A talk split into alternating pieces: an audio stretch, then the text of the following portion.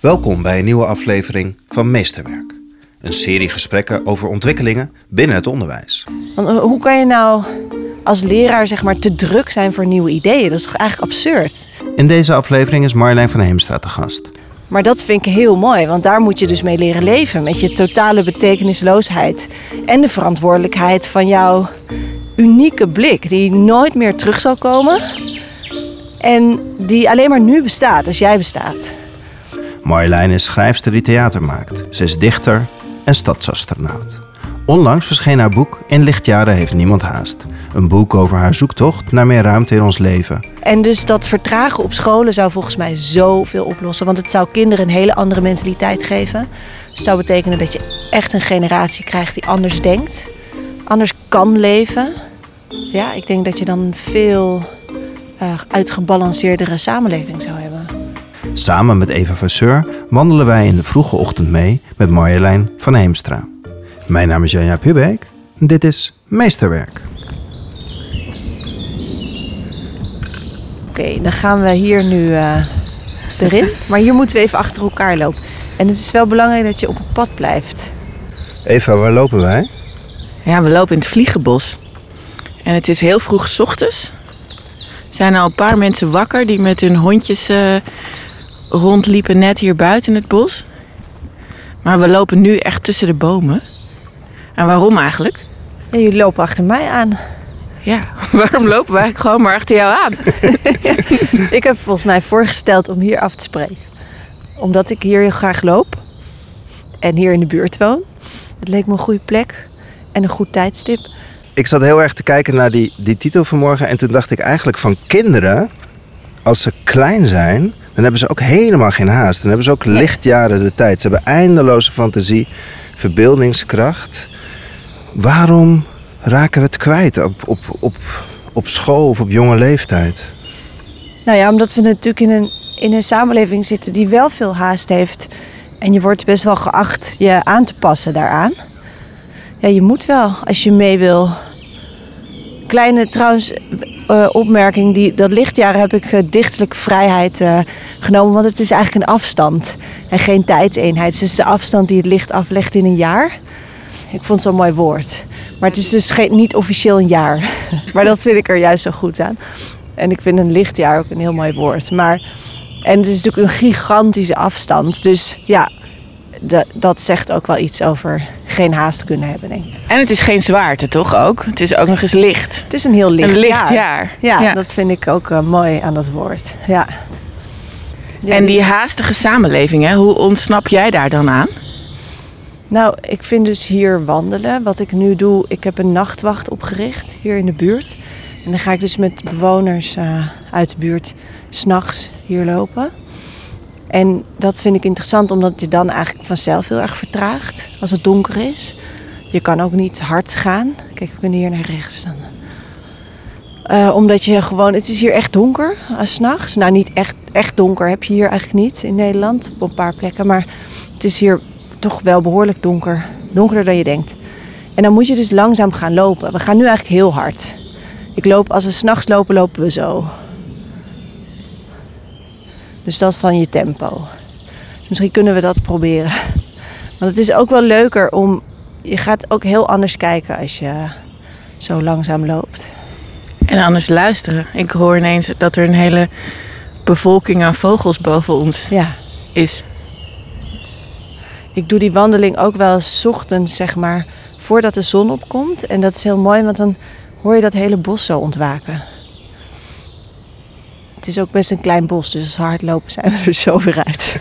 En de stichting van het bos is wel heel erg overtuigd dat het wel echt een bos is en geen park. Ja, maar dat heeft ook dus te maken met het soort beheer. Dus het is, wordt een beetje wild gehouden. Dus uh, dingen die vallen blijven liggen. Kijk, je ziet hier al die takken en die boomstammen. Dus dat, ze laten het ook uh, meer vrij. In een park zou je dat opruimen, want er zit dan een soort esthetische gedachte achter dat het opgeruimd moet zijn en zo. En hier is het heel rommelig, zoals je ziet. Of heel. Wat zeg je? Of ze laten het heel. Ze laten ook de rommel zijn Ja. omdat hij er is. Ja. Ja, ze grijpen iets minder in. Nog altijd veel, want het is Nederland. Dus je hebt niet echt de wildernis, maar vind ik zo mooi aan het begin van je boek. Heb je het over dat Joodse sprookje of dat verhaal... waarin het licht uit elkaar valt en dat weer op zoek is om op terug te gaan naar heelheid. Ja, ja dat is een, uh, een, mythe van het gebroken vat. En dat is uh, het idee dat alles is ontstaan in een vat vol met licht. En, en in dat vat was dus alles bij elkaar. En dat zat allemaal samengeperst. En toen is dat vat gebroken.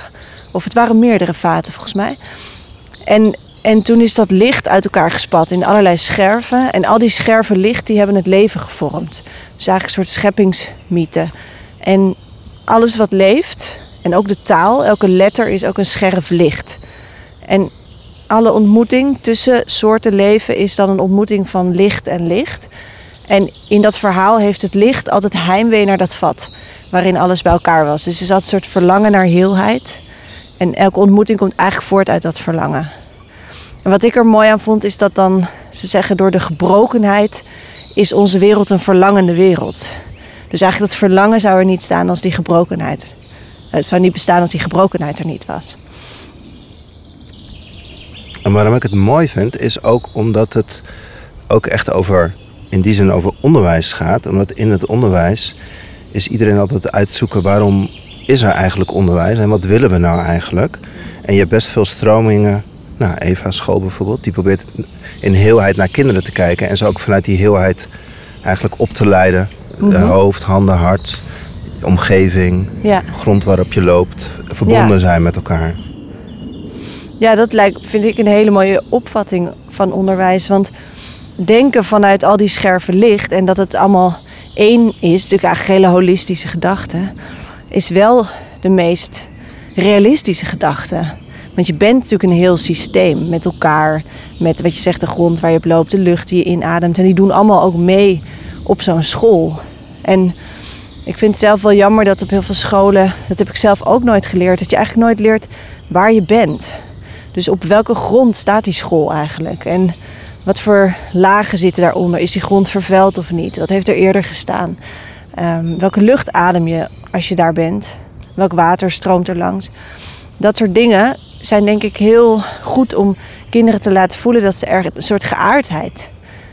En het probleem van deze tijd, of misschien wel van elke tijd, is natuurlijk vervreemding. Dat je het gevoel hebt dat je niet hoort of zo. Waar, dat je niet verbonden bent met waar je bent. Ja, je hebt het over relateren volgens mij in jouw boek. Ja, ja ik, ik zeg daar, dat is een beetje een soort taalspelletje. Maar dat je, als je heel erg gaat relativeren... want in mijn boek zoom ik dus enorm uit. Vanuit de ruimte kijk ik dan naar de aarde.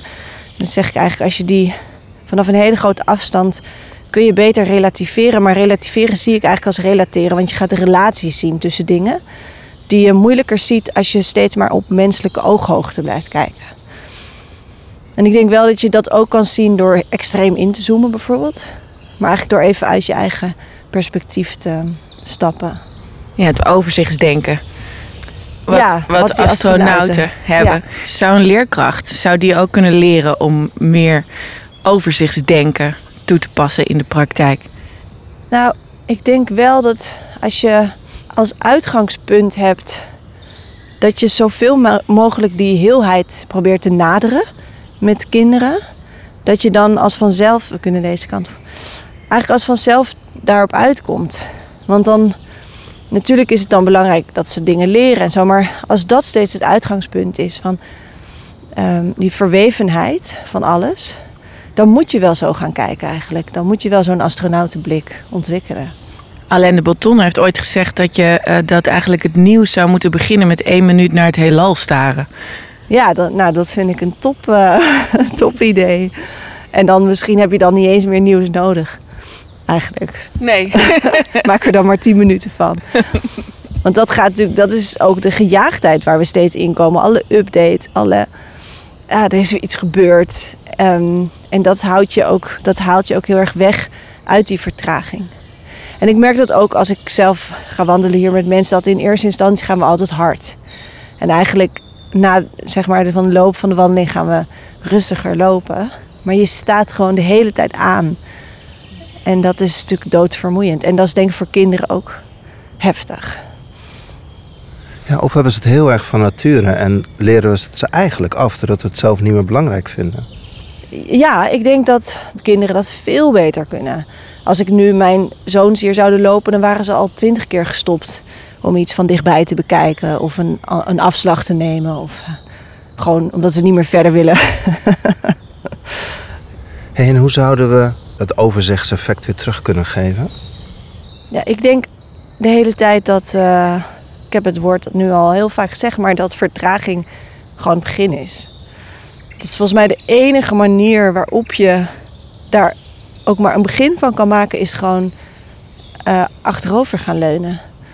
En je ziet ook uh, dat, wat ik zelf merk in het onderwijs van mijn kinderen, dat er gewoon eigenlijk nooit ergens tijd voor is. Dus je kan met een idee komen als ouder of zo, maar het is altijd te druk. En dat snap ik ook. En dat respecteer ik dan ook. Dat die leerkrachten, nee, die hebben het al zo druk en die moeten al zoveel. Maar er is dus nooit ruimte voor een nieuwe afslag of een idee. Of een... Dus, dus ze zitten ook in een hele rare mal van. van hoe kan je nou als leraar zeg maar te druk zijn voor nieuwe ideeën? Dat is toch eigenlijk absurd? Dat is toch wat je zou, toch? Je zou een soort nieuwsgierigheid, een soort openheid moeten hebben van, uh, oh yes, nou laten we kijken. En ook dan, dan kan je veel meer kijken van wie is deze klas? Met welk idee komen misschien die ouders? Wat, wat is hier voor expertise? Wat zijn dit voor kinderen? Maar in plaats daarvan moeten al die klassen door dezelfde mal, alsof het allemaal dezelfde kinderen zijn. Je laat eigenlijk heel veel liggen, denk ik. Door niet te vertrouwen dat er op het moment zelf dus ook iets kan komen. Ja, en stel dat wij eh, nu als hele sector massaal zouden vertragen. Hoe zouden wij er dan uitzien in 2050? Dan heb je natuurlijk een, gewoon hele nieuwe generatie kinderen is daar dan opgegroeid. Met het idee dat ze niet hoeven mee te doen aan het moordende tempo waarin we leven. Ja, daar begint natuurlijk alle verandering. En, en ook een hele systeemverandering die überhaupt nodig is. En we hebben heel veel transitie nodig om om als soort nog een paar eeuwen door te kunnen? Nou, dat begint op scholen. Ik denk dat dat, dat, dat eigenlijk de grootste sleutel is voor, voor bijna alle problemen waar we nu tegenaan lopen. En dus dat vertragen op scholen zou volgens mij zoveel oplossen. Want het zou kinderen een hele andere mentaliteit geven. Het zou betekenen dat je echt een generatie krijgt die anders denkt, anders kan leven. Ja, ik denk dat je dan veel uh, uitgebalanceerdere samenleving zou hebben. Wat mij dan wel puzzelt is, als wij volwassenen het zo belangrijk vinden dat je een diploma haalt en dat je zo hoog mogelijk voor die CITO-toets scoort. Ja, maar dat moeten wij dus niet zo belangrijk vinden. En hoe, hoe remmen we dat? onzin.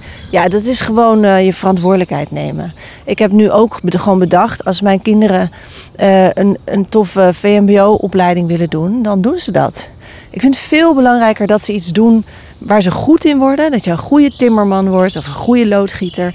Dan dat ze een of andere academische titel hebben en dan papers gaan schrijven waar niemand iets aan heeft. Even los van, ik bedoel, zelf ook academisch geschoold. Ik vind wetenschap heel, kan heel mooi zijn. Maar het is natuurlijk ook zo overtrokken dat we allemaal dat moeten gaan doen alsof de wereld dat nodig heeft. Maar een loodgieter heeft ook haast. Ja, maar dat is ook zonde. Nou, ik heb nu een klusjesman, zal ik je vertellen. En die doet dat dus niet. En die zegt ook van... Dan zeg ik, ja, ik heb dit en deze klussen. Uh, wil je dat doen? Dan zegt hij, kijkt hij naar dat lijstje. Zegt hij, hmm, nou, deze voel ik wel. Deze voel ik niet helemaal. Nou, enzovoort. En dan doet hij dus wat hij voelt. En, maar je kan hem dus ook, ja, je kan niet echt afspraken maken. Maar ik vind het wel een hele inspirerende klusjesman. Maar vraagt hij dan ook meer geld voor als hij het voelt en heel duur is als hij het niet voelt? Nee, dat niet. Hij vraagt altijd evenveel geld als zijn leeftijd. Dus hij is 43, dus hij vraagt 43 euro per uur. ik vind dat een hele mooie manier van werken. ja, nou dat soort mensen, daar zou ik er wel meer van willen. En dan moet je ook gewoon durven. Maar en hoe ziet het er dan concreet uit? Want stel dat we dat niet meer hebben, hè? die toetsen en die, en die uh, gejaagde cultuur. Gaan we dan nog naar, naar een plek met z'n allen? Gaan we dan nog naar school doen? Ja. ja. Dat is een goede vraag. Ik denk wel dat, dat een plek heel mooi kan zijn als die ook iets betekent. Want die plekken waar ze nu zitten, die betekenen niks. Wij zitten in een soort noodgebouw of zo, wat er dan wel al twaalf jaar staat, geloof ik. Maar wat is dat gebouw, weet je wel? Dat is een tussengebouw, want we zijn geloof ik op weg naar iets anders. Maar die kinderen hebben dus ook nooit het gevoel dat ze ergens zijn. Dat het echt een soort... Het is niet geaard. En ik denk als je een plek hebt die, die ertoe doet... En waarvan je ook kan uitleggen, we zijn hier, want deze plek, la la la la, er zit een verhaal bij. En dan, dan lijkt een plek me heel mooi. Ik vind wel dat verzamelen ergens mooi, maar ik zou ook echt voor zijn dat kinderen veel meer naar buiten gaan. Ja, dat het vliegenbos een school is. Ja, omdat dan ja, dat bos je letterlijk zo dingen kan leren. Dat je dat afwisselt, dat binnen en buiten, dat lijkt me wel ideaal, ja. Je had toch vroeger ook allemaal buitenscholen? Ja. Als je kijkt bij subsidieaanvragen bij het onderwijs, ja. wordt heel veel subsidie aangevraagd om buiten les te gaan geven. Oh ja? Ja. Ze, ze willen er weer naar terug, maar ze weten niet meer hoe het moet. Nou, dat is ook zoiets. Want je, er zijn natuurlijk talloze mensen die wel weten hoe dat moet. Maar je moet denk ik ook buiten het onderwijs dan durven kijken. Ja, ik heb een vriendin bijvoorbeeld die loopt allemaal rivieren langs. En dan schaart mensen bij elkaar die in hetzelfde stroomgebied leven. Dus als je een rivier deelt, dan ben je eigenlijk een, zij noemt dat dan een rivierfamilie of zo. En ze loopt die rivieren langs en, en dan kijkt ze steeds met allemaal kinderen, doet ze dan burgeronderzoek van hoe drinkbaar is deze rivier. En ze doet dus heel veel met kinderen. En die kinderen die lopen stukjes mee. En die, nou, dat soort mensen zou natuurlijk. Ja, zij zou gewoon een soort module eigenlijk kunnen maken voor onderwijs. Maar die, ja, die, die wordt dan wel heel vaak ook niet vergoed en zo daarvoor, weet je wel. Terwijl voor de meest debiele plannen krijgen mensen allemaal hartstikke veel subsidies. Ik vind dat zo gek. Van welke mensen dan wel gehonoreerd worden of als echt serieus worden genomen of zo. Het heeft iets met meten te maken, toch? Wanneer je het kunt, de resultaten kunt meten. Nee, in je boek geef je echt een heel leuk voorbeeld, wat maar een paar zinnen is volgens mij. Dan heb je het over de Hitchhiker's Guide To the Galaxy, to ja. the Galaxy. Briljant boek. En dan heb je het over die planeet Cricket, die dan Ja. die stofwolk omheen heeft, waar dan ze erachter komen dat er meer heelal is. En dan gaan Ja. ze aanvallen. Is Ja. dit niet toch een beetje de mens die dan dat toch ook eng vindt buiten het klaslokaal of buiten een eigen planeet en dat moet dan maar stuk of we moeten het maar gaan beheersen? Zit daar niet een deel van onze Ja, ik denk dat, beheersingsangst? dat we. Dit is trouwens heel schattig, die kleine eentjes. Ehm, maar eh, sorry, ik was even te afgeleid. Nou, eigenlijk is, is mijn vraag misschien nog wel anders. Hè? Want in je boek heb je het over die planeet Cricket. En in hetzelfde boek heb je die, eh hoe heet die ook alweer? Die krijgt dan die straf. Dat hij dan zichzelf ziet in relatie tot het hele grote geheel. En iedereen die dan in die strafkamer komt. Kan je dat stukje nog herinneren? Er zo'n kamertje en dan zie je jezelf eh, in relatie tot het hele grote heelal. En iedereen komt er depressief uit. Want je doet er niet toe. Je bent zo klein. En dan komt die hoofdpersoon, die komt uit dat kamertje heel blij rechtop. En die zegt dan, ja, maar dat wist ik al. Wat wist je al? Ja, het- alles dit- draait om mij. Dit kan. oh ja, wauw. Hè?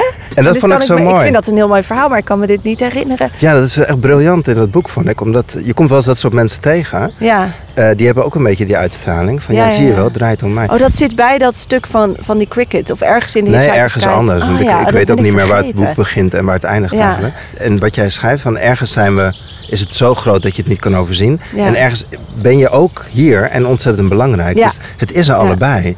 Het interessante is dus dat, dat je het tegelijkertijd voelt. Dus dat je aan de ene kant super nietig bent en totaal verwaarloosbaar als mens. En aan de andere kant ben jij een uniek punt in het heelal. Dat, dat met een unieke blik waarneemt wat er gebeurt. Een blik, en we weten dat, dat die geen gelijke kent. Dat elk standpunt van elk mens volstrekt uniek is. In het heelal. Dat, is natuurlijk, dat maakt je zo en waardevol en zo belangrijk. Want er is niks zoals jij in dat waanzinnig grote heelal. Ja, dat is heel dubbel. Maar dat vind ik heel mooi, want daar moet je dus mee leren leven. Met je totale betekenisloosheid.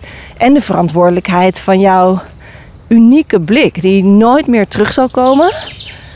En die alleen maar nu bestaat, als jij bestaat.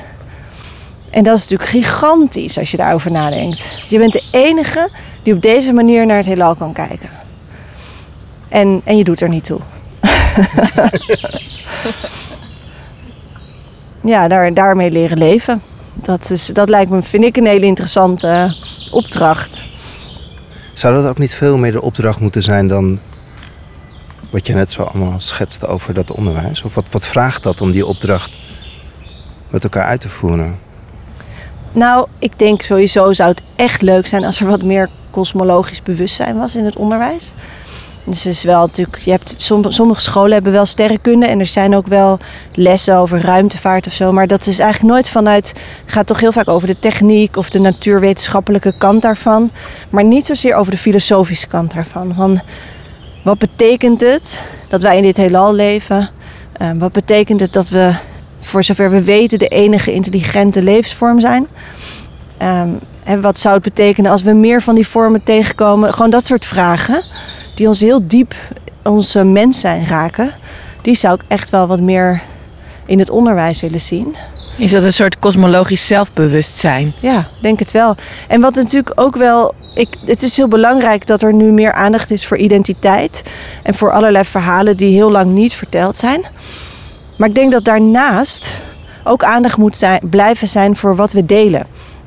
En wat de gedeelde, ja, gewoon de grote gemene deler is toch dat enorme uitzicht boven ons. Dat hebben we allemaal. We zien allemaal de maan. We hebben allemaal, doorleven we een nacht elke 24 uur. En we, delen allemaal dit ecosysteem. En dat, die nadruk op wat we delen vind ik ook wel essentieel. En, en vooral dat het niet het een of het ander is. Het is niet of identiteit of um, ecologisch bewustzijn, maar naast elkaar uh, versterkt dat elkaar. Ja, en daar is afstand ook wel weer. Want dat is eigenlijk hetzelfde. Dat, dat honderdduizenden kilometers zit iemand met van dezelfde leeftijd naar dezelfde lucht te staren. Ja. Uh, en toch tegelijkertijd zul je die waarschijnlijk nooit ontmoeten. Dat is ook een soort van nietig en ja. belangrijk. Ja, en je zou ook bijvoorbeeld uh, sterren, sterrenwachten kunnen oprichten met een school. En dat je contact hebt met sterrenwachten op, op andere locaties. Er zijn heel veel interessante sterrenwachten die ook weer heel veel kunnen leren over het mens zijn op een andere plek. Je hebt bijvoorbeeld in Afghanistan een sterrenwacht, in Syrië. Zijn allemaal plekken waar mensen door onbeschrijfelijk moeilijke situaties heen naar boven blijven kijken. En dat zijn zulke mooie verhalen. Nou, die, die kan je zo koppelen via Skype of via Zoom, weet ik veel, aan een school. En dat je met die mensen sterren gaat kijken, dan leer je dus over veerkracht, over uitzicht, over hoop, over oorlog, over ongelijkheid en over ons gedeelde uitzicht op het heelal. En zo'n soort, dat soort programma's zou ik, ja, dat zou ik echt gek vinden. Nou, jij doet het. En je begon net je verhaal van ik loop hier vaak met mensen uit de buurt. Ja, klopt. Hoe lukt het jou? Nou ja, ik heb natuurlijk de mazzel dat ik hier mijn werk nu van heb kunnen maken. Dus ik heb um, hiervoor iets meer dan tien jaar uh, voorstellingen gemaakt. Op een gegeven moment dacht ik van ja, ik wil niet meer alleen maar weg zijn en op tournee. Ik wil gewoon op de plek waar ik ben, wil ik het doen. Maar toen had ik wel al iets opgebouwd waardoor ik een plan kon schrijven. Waardoor ik dit kan gaan doen. Dat is best ingewikkeld hoe je dat dus breder kan uitrollen. Want ik heb kleine groepjes, weet je wel. Maar ik zou willen dat dit soort landelijke dat nachtwachters, of nachtwacht, dat het een soort landelijke beweging zou worden. Wat gebeurt er op zo'n nacht? Wat gebeurt er met die diversiteit van mensen die met jou meelopen door het bos? Nou, wat ik leuk vind is dat we zitten hier in een hele, hele gemengde buurt in Amsterdam Noord. En de nachtwachters waar ik nu mee werk zijn, komen ook echt overal vandaan. En zijn allemaal grotendeels hier opgegroeid. En je merkt dat de nacht als je ogen niet zo goed werken, je ogen zijn je meest veroordelende zintuig. Dus dan ga je op best wel op een ander level verhouden tot mensen. En dan vallen er veel dingen weg. Dus je, bent, je gaat veel meer op stem, op geur, op gevoel uh, met elkaar communiceren. En dat is wel prettig, want je bent natuurlijk eigenlijk de hele tijd aan het oordelen als je mensen overdag tegenkomt. Maar nachtwandelingen met kinderen, ja, ik heb wel eens een rondje gemaakt hoor in de buurt. En dan heb ik gevraagd of kinderen mee mochten. Maar de meeste ouders gooiden gewoon de deur dicht. De deur dicht. Snap ik ook wel. Zo'n rare Hollandse vrouw die dan hallo. ik wil je kind vannacht ja, mee. Ik wil naar het bos. Terwijl die mensen komen hier nooit. Want heel veel mensen uit deze buurt die vinden dit een hele enge plek. Niet iedereen, maar, maar wel, er worden wel, dat merk ik ook met nachtwachters waar ik nu mee werk. Dat veel van hen hebben hele slechte herinneringen aan dit vliegenbos. Het werd altijd gezegd van hier mag je niet komen en dit is gevaarlijk. Maar ook aan de nacht, denk ik. Ook aan de nacht. Ja, en toevallig, of niet toevallig, dat weet ik niet. Maar dat programma wat ik nu maak, waar we dus nachtwandelingen doen voor klein publiek, dat is met allemaal vrouwen. En dan merk je dus ook dat vrouwen een andere relatie hebben tot de nacht. Omdat ja, je mocht natuurlijk als vrouw mag je gewoon vaak niet s'nachts de deur uit. Waar mannen dat veel meer wel doen. Dus het is ook niet echt het domein van vrouwen. En dat is een heel lang verhaal hoe dat zo gegroeid is. Maar het is wel interessant dat die verhalen nu zo in dit zo'n leuk groot bosje. Ik hoorde dat hier ook een vos woont. Ja, maar die zit eigenlijk eh, iets verder daar bij Albemarle, de eh, fabrieksterrein. Oh, daar woont hij. Ja, en dan komt hij wel s'nachts komt hij hier. Dus je kan hem zeker zien. Die loopt wel met jou mee s'nachts. I wish. Nee, maar vorige keer, toen ik dus de laatste keer dat ik zo'n ochtendwandeling had gemaakt, had een van de deelnemers had hem gezien s ochtends. Toch hè? Want ik vind het hier fijn hè? Want hier heb je een pad wat van hout is. En dan heb je ook een beetje ruimtegevoel. Maar terwijl we net op dat asfalt liepen, dan is mijn bosbeleving wel helemaal gekaderd door die, door die weg. Ja, door dat asfalt. En weet Ja. je waarom dat daar ligt? Ook zo typisch. Omdat ze asfalt over hadden. Over. Ja, de gemeente had asfalt over. En toen hebben ze dat daar neergelegd. Daarom lopen sommige stukjes ook gewoon dood. Ja, dus gewoon eh, gooi er maar op. We hebben het over. Nou, want ik dacht nou ja, dat eigenlijk soort net, denken. ze moeten het weghalen. Wil je dat ja, dat wordt al bosbeleving terug? heel lang gezegd. Het wordt al heel lang gezegd. Maar goed, je hebt dan wel natuurlijk ook weer dat je, je wil wel dat het toegankelijk is voor, voor minder eh, mensen die minder goed kunnen lopen. Maar ik denk dat dit soort paadjes dat prima kunnen zijn. Maar dat verhaal van het asfalt vind ik dan zo krankzinnig. En zo worden zoveel beslissingen gemaakt. Ergens vind ik dat ook wel, heeft het ook wel iets eh, grappigs of iets menselijks of iets Ja. hoopvols. Dat er gewoon Totaal asfalt over is en dat neergelegd wordt. In plaats van dat overal altijd over nagedacht wordt. Wat vind je het daar hoopvol aan, Ja, ja, in sommige, in een andere situatie zou je dat hoopvol kunnen noemen. Ja. Maar het is vooral, het is vooral komisch, denk ik. Maar het is in, de, in, in dit geval heeft, die, heeft dat komische natuurlijk wel een beetje een tragische uitwerking. Omdat Ja. het het bos heel dat- erg dat, versnijdt. dat is natuurlijk heel vaak zo dat het heel tragische uitwerking heeft. Tragicomisch is het. Maar ja, wij kunnen ook niet alles als mens. Wij zijn ook maar, wij zijn er ook, wij zijn ook maar mens. Zeker, zeker. Maar het, het stomme van ons systeem nu is dat we eigenlijk minder mens worden gemaakt. Want we worden, vind ik, een beetje ontmenselijkt door... Wat, wat maakt ons mens? Dat is toch dat je hier 's ochtends kan lopen en naar de vogels luistert. Dat je met je kinderen wandelt, dat je familie ziet, dat je in de zee zwemt. Dat zijn een soort van oermenselijke dingen. Dat hebben we de afgelopen honderdduizenden jaren gedaan. En nu ineens, sinds een paar honderd jaar, moeten we allemaal in overvolle treinen zwetend naar een kantoor. Dat is helemaal niet menselijk. Nou, Eva, even een vraag aan jou. Marjolein heeft het mooi over het kosmologische bewustzijn. Jij hebt een nieuwe school ingericht. Je bent helemaal uitgegaan van de omgeving, van een plek waar je wel wil zijn. Je hebt heel erg nagedacht over de plek en de inrichting daarvan. Hoe lukt het om dat kosmologische bewustzijn te behouden in je school? Nou, ik, ik moet zeggen dat de, de Vos was voor mij een beetje een, eh, een eh, inspiratiebron om- om in het onderwijs te gaan. Ik was, ik was een, eh, op een school en daar kwam een klas met kinderen binnen. En die zeiden, we hebben een vos gezien, we hebben een vos gezien. En die leerkracht die zat daar voor de klas en die zei, ja, eh, leuk, maar we zijn met, eh, met aardrijkskunde bezig. En je doet gewoon je, pagina, je boek open op pagina 97 en we gaan door. En volgens mij begint dit ook wel ergens bij die nieuwsgierigheid, toch? Eh, het moment dat je wil leren over wat je ziet of wat je meemaakt of wat je beleeft. En dat je daar vervolgens je bronnen voor vindt. Het heeft wel met een soort van bewustzijn te maken dat je, er, dat je in het nu durft te zijn. Dus dat je daar als eh, volwassene op durft te reageren of op kan reageren. Maar je had heel erg dat verlangen om dat te gaan doen en in de praktijk te doen. Nou, is het er een paar jaar? Is het er nog? Ja, ik, nou, niet altijd. Ik heb ook wel last van die haastige wereld en van een soort van prestatiedrang. Dat ik denk ook dat ik het goed moet doen. En zelf ook niet goed weet wat dan goed is.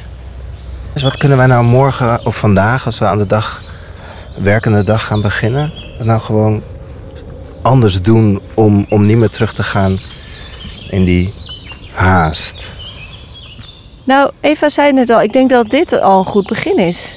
Dat je, en ook voor mezelf hoor, want het is echt niet dat ik de hele dag als een soort zenmeester door de, door de uren ga.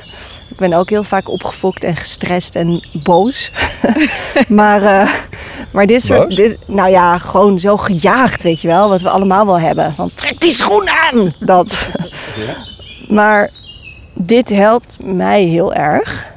En ik denk dat zo, ja, zo je dag beginnen met iets wat je even helemaal uit dat patroon haalt. Dat scheelt al. En misschien dat je dat ook wel met kinderen zou kunnen doen. Dat ze even zo op een ander been worden gezet of zo. Want dan ben je wakker. En, en hoe kunnen we ons kosmologisch bewustzijn wat vergroten? Ik denk dat dat wel een kwestie is van wat meer naar boven kijken. En het is natuurlijk heel erg zonde dat we de sterren niet meer zien hier. Maar, of nauwelijks. Maar je kan wel op school een telescoop hebben. Je kan heel vaak de maan zien overdag. Laatst met die zonsverduistering was ik enorm in de verleiding om met de Volkssterrenwacht van Amsterdam met een zonnekijker langs schoolpleinen te gaan. Maar toen dacht ik, ja, dan zal je zien, weet je, dan mogen we er niet op. En dan corona en uh, je kan ook geloof ik via oogvocht besmettingen en zo. Dus toen dacht ik, nou laat maar. Op zich is dat wel een tof idee, weet je. Er is een hele leuke Volkssterrenwacht in Amsterdam. Daar kan iedereen mee samenwerken. En uh, dat zou volgens mij een super toffe partner zijn voor heel veel scholen. Of je maakt een uitkijkpost. Ja, een uitkijkplek maken van waar je naar boven kunt kijken. En dat kan je ook doen als er een regenboog komt of een ander, wat voor verschijnsel dan ook. Uh, je, lijkt me ook leuk als kinderen bijvoorbeeld wat beter leren welke wolken er aan de hemel staan. Je hebt zo'n hele mooie cloud atlas. En die, daar zijn alle, is een soort atlas van alle wolken die er zijn. Dat is ook fantastisch. Je kan een wolkenuitkijkplaats maken. En, en dan toch even, hoe krijgen we dan daar ook die beeldvorming bij? Ik was laatst op een school en die, die, die gingen in de eerste jaren eigenlijk alleen maar in hun lijf komen. Die gingen alleen maar naar buiten, het bos in. Die gingen, zoals ze zelf zeiden, we willen dat hun kinderen eigenlijk wakker worden in hun eigen lichaam. Ja. Vond ik heel mooi. En dan rij je daar weg en dan kom je andere mensen tegen en die kijken je aan. Ja. Ja, ik denk dat het ook vaak is van welke taal geef je daaraan het, is, het hangt met zoveel dingen samen of mensen het wel of niet pikken. Als ze het gevoel hebben van ja, dit is in een taal of op een manier verteld die ik niet begrijp of waar ik niet in word toegelaten, dan haken mensen natuurlijk af. En ik denk dat dat wel vaak het probleem is met in die hele duurzaamheidszien. Dat het allemaal wordt verteld door mensen die het dan ineens heel goed weten, maar die zelf wel hun hele leven hebben gevlogen naar de meest verre landen. Weet je wel, die um, er hangt vaak een soort. Um, wij weten dit heel goed aan. En wij gaan dit eens even uitleggen. En dus er zou ook wat meer nederigheid misschien kunnen zijn bij de mensen die dat willen verkondigen. Want het is, ja, je probeert iets. Maar je moet ook kijken wat die andere mensen misschien voor wijsheid in huis hebben of zo. Wat ik interessant vind is dat ik heb bijvoorbeeld een buurman. En dan zou je nooit denken, die zou je op geen enkele manier associëren met de duurzaamheidsdiscussie. Hij stemt PVV, hij eet heel veel vlees. En hij uh, is uh, ja, eigenlijk ook best wel racistisch. Gewoon. Um, dus echt zo iemand dat je denkt, nou heel rechts. Maar als ik dan vraag aan hem van... Um, hij heeft nog nooit gevlogen in zijn leven. Hij gaat eigenlijk nergens heen. Hij eet dan wel veel vlees, maar hij eet maar ook weer niet zoveel. Hij leeft alleen in een heel klein huis. Dus heeft, zijn ecologische voetafdruk is waarschijnlijk een tiende van die van mij. Feitelijk doet hij het veel beter dan ik. Zeg maar als, als wezen. en dat vind ik wel interessant. Dan denk ik, ja, ik, kan, ik weet het zogenaamd allemaal. Als mensen mij zien, dan denken ze, oh ja, ja die is echt goed bezig. En als ze hem zien, dan denken ze, oh, die is echt niet goed bezig. En dat, dat, is, dat klopt gewoon niet. Dus heel veel, daar begint het ook volgens mij. Dat we, dat we wat minder moeten denken van, oh ja, die snapt het natuurlijk niet. Want die, die begrijpt dat soort dingen niet. Die leeft niet zo. Mensen leven heel vaak al heel anders dan je denkt. Maar ze zitten door allerlei... Ja, ze zitten gewoon in een ander grid.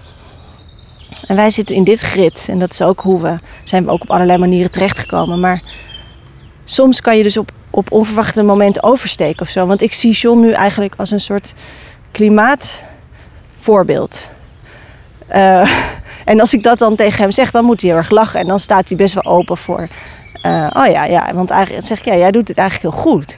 Jij bent eigenlijk voor mij, is dat een soort ja, een voorbeeldfunctie. Dus je zou kunnen kijken of je mensen op een andere manier kan benaderen. Nee, maar je zegt wel iets, iets, iets daarvoor wat me nog even triggert. Is je zegt taalgebruik mm en andere taal. Hoe doe jij dat? Want jij weet best veel mensen te bereiken met, met, met je boodschap. Hoe bewust ben jij je van je taal daarin?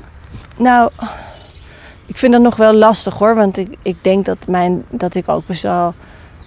Ben ook echt wel een taalfetischist. Dus ik wil dat het altijd helemaal is zoals ik het precies zoals ik het denk. En dan bepaalde woorden en zo. En ik merk wel dat soms mensen afhaken omdat ze het dan te zweverig of te ingewikkeld vinden. Dat probeer ik dan te compenseren door wat beter te kijken naar mensen. Dus tijd te nemen om wat ik net zo voorbeeld van mijn buurman gaf. En dat ik in eerste instantie, maar goed, daar heb ik ook de tijd voor hè, in dit project. Want dat, daar is het hele project op gebouwd. Dat ik met die nachtwacht gaan wij door de buurt en we, we vertellen van dit is onze missie. We willen het imago van de nacht verbeteren. We willen nachtprogramma's maken.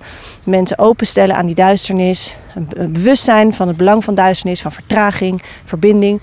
Maar de vraag is altijd van wat zouden we kunnen doen voor jou? Wat kan die nachtwacht voor jou betekenen? En dan hadden we bijvoorbeeld bij Hotel Isis bij mij op het plein, zei die man van ja, ik kan niks doen voor jullie, want ik zit gewoon super in de stress, want ik heb geen kamerverhuur en ik heb zoveel stress dat ik kom hotel niet meer uit. En toen zei ik van nou laten we dan naar jou toe komen en dan huren we hier een aantal kamers en dan maken we een nachtprogramma in de lobby. En die, dat luister je dan via een radiootje op je kamer. En dan merk ik dat zo iemand helemaal er helemaal in gaat. Want we zijn naar hem toe bewogen. In plaats van dat hij naar het bos moest komen, zeg ik van nou prima, dan doen we het hier. En nu vraag ik of hij meeloopt. En dan gaat hij mee en nu zijn zijn medewerkers enthousiast en willen ze daar nog een programma en een mummy special. En nou, we hebben een soort van heel nieuw uh, ding uh, going on. Maar dat is dus ook investeren in wie die ander eigenlijk is. Ik snap dat we haast hebben met sommige beslissingen, maar soms is het sneller om eerst mee te bewegen met iemand en dan samen de afslag te vinden, dan dat je er zo mensen heel rukzichtloos uh, meetrekt, zeg maar.